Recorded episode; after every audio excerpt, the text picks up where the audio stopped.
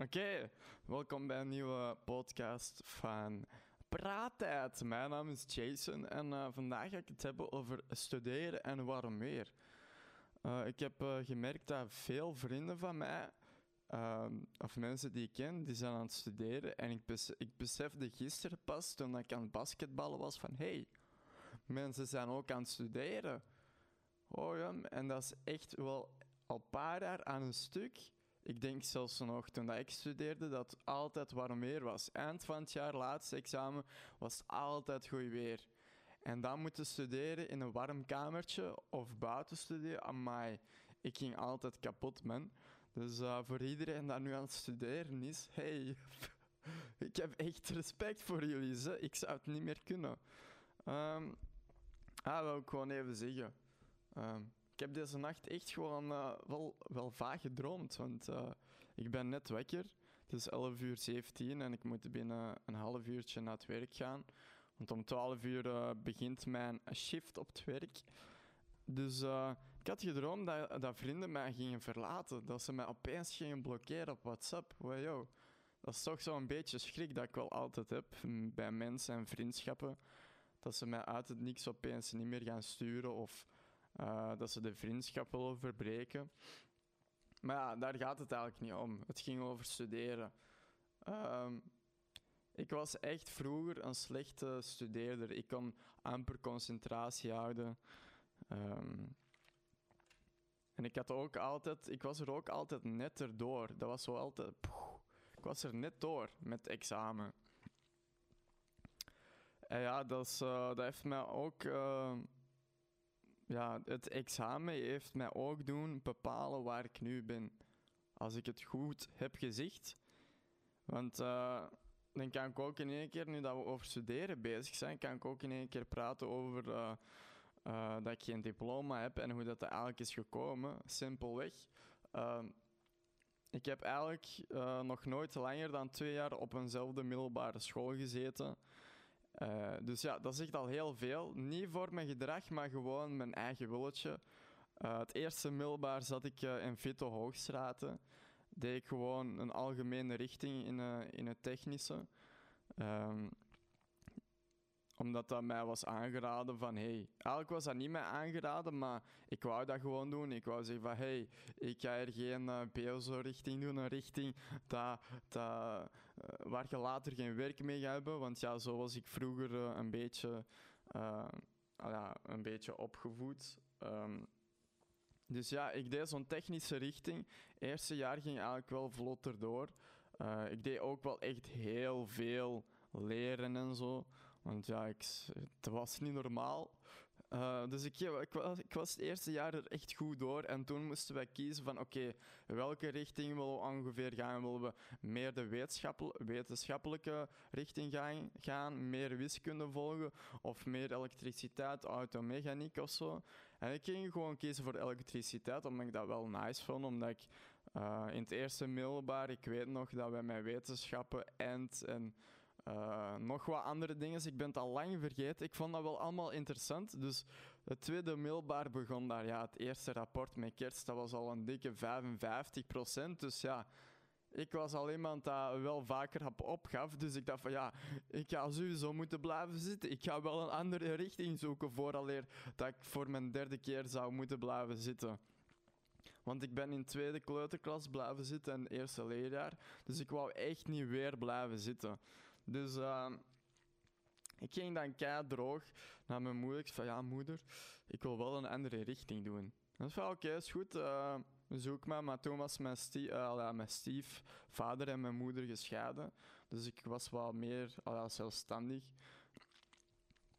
En ik was toen aan het kijken naar projectjes, uh, richtingen, uh, BSO, zoals Theo, zo gewoon echt van alles. En toen wou ik gewoon eigenlijk toneel spelen. Ik zeg dat in het Heilige Graf een richting was uh, waar ik toneel kon spelen. Dus half het tweede middelbaar van het Vito ben ik naar het Heilige Graf gegaan en heb ik daar STV gevolgd, omdat ik dan uiteindelijk na het derde middelbaar een, uh, een toneelrichting zou kunnen doen.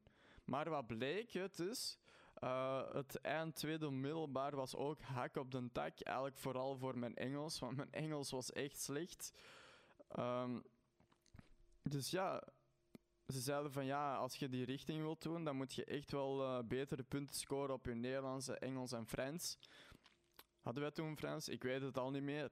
En ik dacht van ja, ik ben gewoon kei slecht hè. Dus ik zei tegen mezelf, ah ja, ik ga dat niet proberen. Ik zoek wel weer een andere richting. En toen dat jaar zat ik in een bandje. Um, en uh, deden wij mee aan de kunstbende. En zat, zat ik opeens in het publiek te kijken uh, voor een film. En uh, had ze flyers uitgedeeld voor multimedia. En ik dacht van, multimedia? Damn. Ik maak al heel lang video's op YouTube. Ja, multimedia, dat is iets voor mij. Dus ik ging dan naar het Zenit in Turnhout. Um, en daar heb ik twee jaar op gezeten, mijn langste school. Ja, dat ging eigenlijk alles vlotjes. En toen eigenlijk ja, halverwege, toen ik 17 werd, uh, werd het mentaal voor mij echt te moeilijk. Ik, ik weet niet wat er was, maar het ging niet meer. En toen zo heb ik het vierde middelbaar eigenlijk um, heb ik een PA-test gekregen. Dus wat houdt een PA-test in? Uh, dat je oftewel je jaar moet dubbelen of uh, na een vijfde jaar, maar dan richting lager.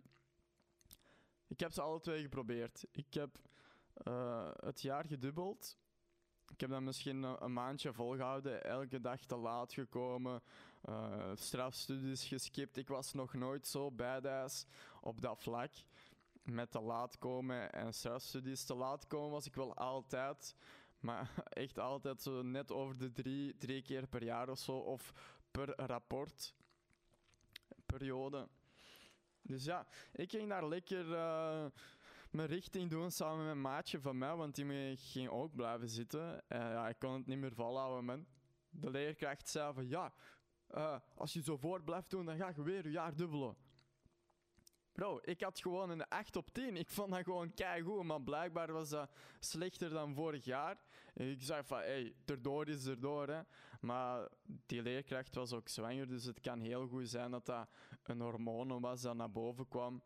Dus ja, hmm, dus dat, gezegd, ging dan naar, naar het beroeps. En het beroeps is echt, uh, yo, pain in the ass, man. Ik had dan een gelijksoorte richting uh, gevolgd. Al ja, ik dacht dat toch. Maar dan voor het beroeps, amai. Dat was dus een tekenrichting voor mij. Ik kan totaal niet tekenen, hè. Hogam. Ik heb dat echt onderschat, het beroeps. Echt, als ik, van, als ik gewoon de jaren terug kon draaien, hè, dan had ik al gewoon van het eerste middelbaar gewoon al in beroeps gezeten. Die, maar die hebben zoveel praktijk, niet normaal. En er was echt op een gegeven moment met tekenen dat ik gewoon met, ja, met, met mensen die in totaal vier jaar jonger waren dan mij. Want ik was sowieso al twee jaar ouder dan iedereen. En ik, eh, ik, ik moest dan les krijgen van samen met kindjes die in het derde middelbaar zaten. Dus ik als gast met een baard, zo hey, in het derde middelbaar beroepsles volgen voor een bepaald vak, omdat, omdat ik totaal niet kon tekenen. Dat was wel eigenlijk heel grappig. Ik heb nog nooit zoveel gedaan voor school. Uh, ik was heel hard gemotiveerd omdat ik het allemaal heel graag deed. Ik was wel vaak af en toe gefrustreerd, maar ik deed het wel graag.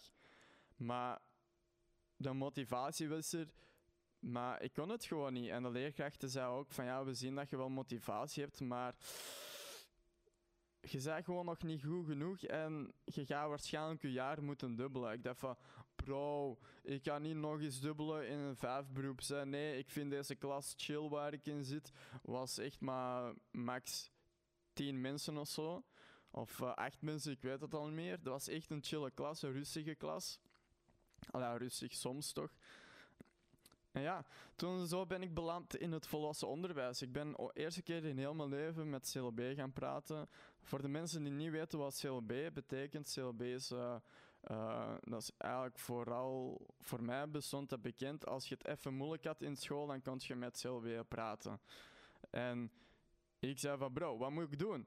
Ik zei tegen CLB, ik kwam daar binnen, ik zei, hey bro, wat moet ik doen? Wat moet ik doen, hè? Uh, en uh, toen zijn we zo op het volwassen onderwijs multimedia terechtgekomen. En uh, vandaag de dag heb ik nog steeds niet mijn diploma. En uh, dat komt grotendeels door corona. Dus hey, dat verhaaltje ga ik misschien de volgende keer zeggen. ik heb mijn eh, stukje privé-verhaal al over school een beetje verteld. Dus eh, hey, we zitten hier al op 10 minuten. We zitten hier al op, op het dubbele van het normale. Dus jongens en meisjes, geniet van jullie dag. En eh, tot de volgende. Ciao!